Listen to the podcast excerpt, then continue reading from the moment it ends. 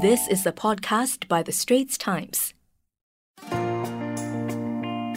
Welcome to Green Pulse, a podcast series by The Straits Times where we analyze the beats of the changing environment, from biodiversity conservation to climate change. This is Audrey Tan, and my guest today is Mr. Edward D'Silva, Chairman of the Public Hygiene Council. Welcome to the show, Edward. Hi, Audrey. It's nice to see you again after such a long time, and I'm glad that we could have this conversation. So, Edward, you are the chairman of the Public Hygiene Council, but can you just start by giving our listeners an idea of what the Public Hygiene Council is and what it does? The Public Hygiene Council was formed in 2011 as the extension of NEA's advocacy arm. And since then, we have come a long way. We have now have a full council of 24 members. Our main role now is mainly advocacy to our Singapore citizens and corporate organizations, schools, and community at large. So, before we go into detail about why we need advocacy work for public hygiene, which should be part, you know, of our DNA as responsible citizens, uh, maybe you can just give us a bit of a background. So, as chairman of PHC, give us a scorecard for Singapore's current state of public hygiene at, for example, a hawker center.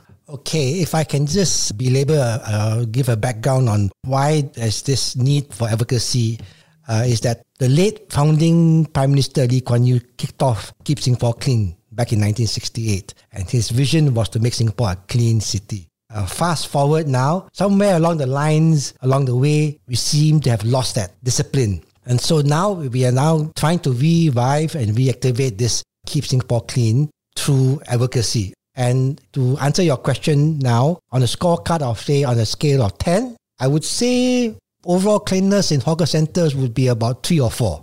There's much to be desired and still a long way more to go. Okay, yeah, three to four is quite a low score, but yeah. I think many people who have actually been to a hawker center here would be able to agree with you on that mm-hmm. count. As you know, people still don't yes, return okay. their trays and everything. But beyond hawker centers, what about things like Singapore streets in housing estates? What is your impression on a scale of 10? I, again, I think maybe we, we can't use a blanket description, but we can say that streets like Orchard Road and within the CBD slightly cleaner than those out in the heartlands. Why? I don't know why, but I think basically the people along walking along the streets, uh, Orchard Road, tend to be a bit more mindful and more conscious of keeping it clean. Uh, in the heartland, sometimes there is this tendency just to throw your tissue paper, your sugar box on the roadside uh, without thinking of the consequences. You know, so I think there is a difference in mindsets lah, for those working or in the CBD or those staying in the heartlands. Does this also extend to things like public restrooms? Oh no, this is a very sensitive uh, issue here. For many years, I think we've been wrestling with this issue about how we could keep public toilets clean as compared to, they say, the private organizations in shopping malls and the rest. I think because mainly would be in the hawker centers, it is the management of the operator that are tasked to ensure that it's clean. But somewhere along the line, because of the mindsets of those using these hawker centers, for one of a better Singlish word, is like borchap. so what if it's not so clean as what I see at the airport, for example? You know, airport is a high standard or a shopping mall, one of those high-end shopping malls. For them, it doesn't matter. You know, I just want to go there and have a pee and then that's it. So none of them really care about whether toilets are five star standard or not. So so far you have painted quite a bleak picture of yes. the public hygiene standards. not, that bad, not that bad actually. but around the world, Singapore has a reputation for being a clean city. So mm-hmm. like among tourists, for example, on tourist blogs or things like TripAdvisor, people have always remarked about how clean Singapore is. So in your opinion, do you think we are deserving of that reputation? On the surface, yes, Singapore is a clean city. But beneath the surface, we are a cleaned city, as what my former chairman said. And I think not many people know, but uh, maybe because we have an army of cleaners cleaning up our city and our roadsides and our heartlands. 58,000, if I'm not wrong, at this point in time of cleaners. And I think this is where at this point in time in, of our journey, we probably need to relook at this. How can our citizens and Singaporeans and residents step up to help us make Singapore a clean city and not a clean city in, in the future? So, the issue of public hygiene and the need to clean up after ourselves in public has been an issue that we have been focusing on for years. But right now, because of the outbreak of COVID 19, we have mm-hmm. seen renewed discussions in this area. So, do you think that this would be a turning point for Singaporeans to actually be more conscious about cleaning up after themselves? Audrey, I think you raised a very, very pertinent question, an issue that Public Hygiene Council has been grappling with all these years and how to inculcate or instill these good habits of personal hygiene or public hygiene.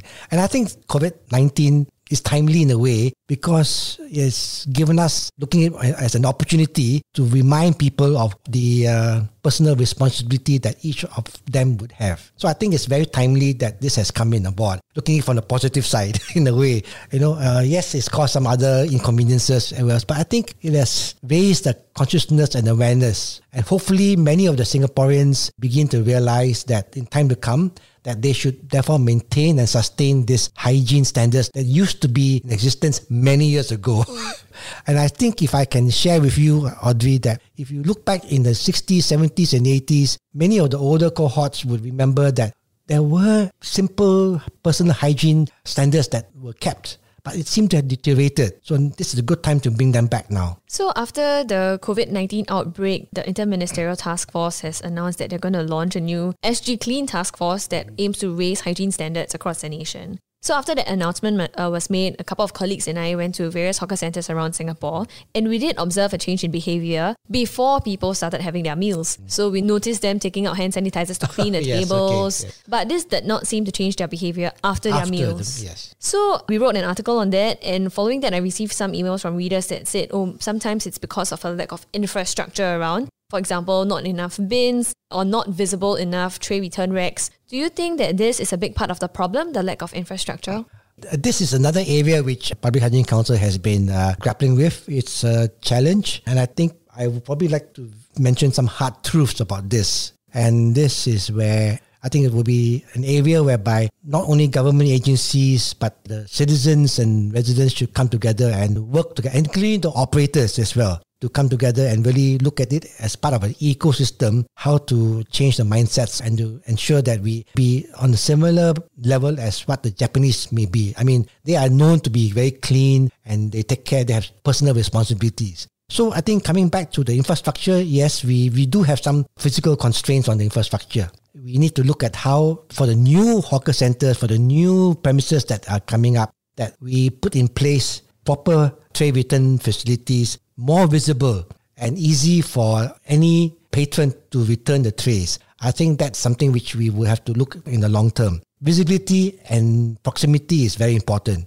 I think the other area whereby we need to look at is the mindsets also of the cleaning operators. At this moment now, we have cleaning operators who have the cleaners who are 60, 70 years old going around cleaning up. But that's another area which I like to highlight that in the years ahead, we may not have the luxury of having generous, I mean, the number of senior cleaners around. So I think Singaporeans should bear this in mind that we need to be careful. We need to return trays so that cleaners of the future, their work, work will be easier and more efficient.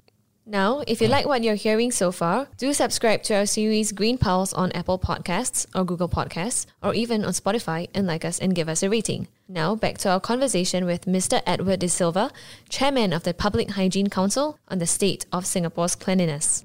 Edward, earlier we were discussing about the state of public hygiene in hawker centres, and um, our Environment and Water Resources Minister Masagos Zulkifli has also spotlighted the state of cleanliness in hawker centres, and he earlier mentioned that even pieces of tissue paper can now be considered biohazards because of the COVID 19 situation. And also, we have seen many campaigns on public hygiene focused on hawker centres. So, why do you think this is the case? Like, why is it that Singaporeans behave so badly in hawker centres? Oh dear, this could be a sensitive question, but I think we probably need to face it We are in reality. For all this while, years again, the Public Hygiene Council has been politely saying that littering could lead to potential health hazards. And I think Minister Masagos has used the example of tissue paper as that could result in a biohazard. I think that's exactly what we've been saying all these years.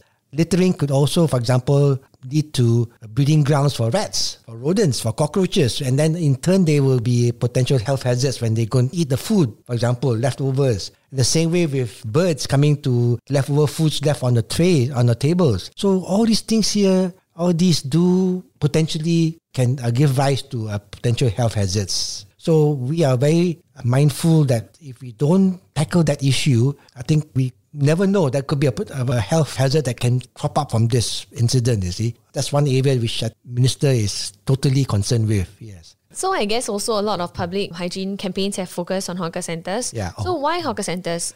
When I analyzed footfalls uh, or traffic, or you call it, whatever it is, I realized that the majority of Singaporeans would visit hawker centers in their daily lives. And hawker centers are all over the heartlands, basically. And I felt that we should therefore focus on hawker centers and help to educate in different ways for the heartlanders or Singaporeans staying to uh, acquire or good hygiene, personal hygiene habits in a way. And at the same time, instill good habits to the hawkers and to everybody. Because the hawker center is actually what you call the node where everybody gathers together. So I think that's how I felt we should start off that way. And then later on, we'll move on to the shopping malls and to the hotels and to other areas down the road. Yeah, that's a very good point. So, I mean, following up from that, can you just share with us what the Public Hygiene Council has done over the years in terms of, you know, implementing no cleaner days or other kinds of public education outreach sessions? I think just to recall, we have been implementing this Keep Singapore Clean every year and with a one month long campaign whereby we encourage all organizations, government ministries, community clubs, etc., to come and participate in this Keep Clean Singapore Day, uh, month. And I think that has worked very well. We have far more organizations coming forward.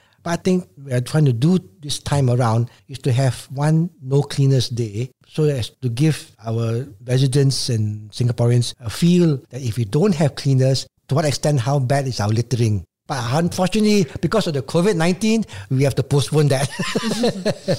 so that's something which we will postpone to September so that we can reactivate that program. Other programs that we have been doing, we have done initiated what we call bright spots. An idea which I think Minister Masagos talked about. And so have arranged these bright spots. These are bright spots, meaning these are down very localized neighborhoods. RCs or CCC level, whereby the residents are asked to come forward and to participate in litter picking. Very similar to the Taipei community volunteers that they have. So we have started off last year with 12 bright spots, and this year we're going on to another 12 bright spots. So every year we we will have more and more bright spots coming aboard, and hopefully in time to come, this will be nationwide, and that will be part of the long-term plan to instill this personal responsibility to our Singaporeans. So that's one major program.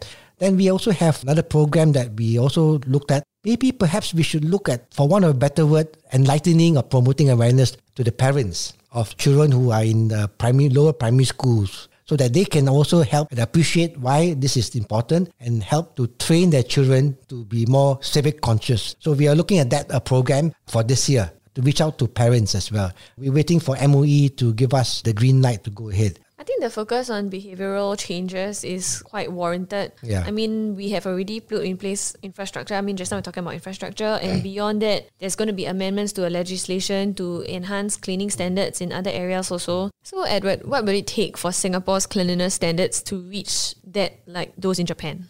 Well, this has been a challenge for the Public Hygiene Council for many years. And I think with the new emphasis from SG Clean, I mean, there will still be the carrot and the stick approach. Uh, the stick approach would be penalties for serious offences.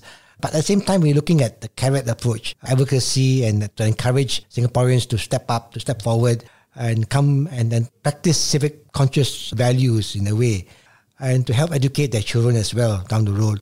But I think another area that we have also embarked on is on uh, to conduct a behavioral science survey on why people are littering and why people are not returning their trays to analyze their minds and manner of speaking and then from that data and analytics we can then use that data to see whether what levers we can pull for mandatory policies or what levers we can use to encourage Singaporeans to change their minds. So that's what they're thinking of doing down the road. Yeah, sounds like a very interesting study, and I'm also very curious about the, what the findings will show. Well, yeah, they will be interesting, and I hope that we could continue with phase two uh, after all this COVID 19 has settled down.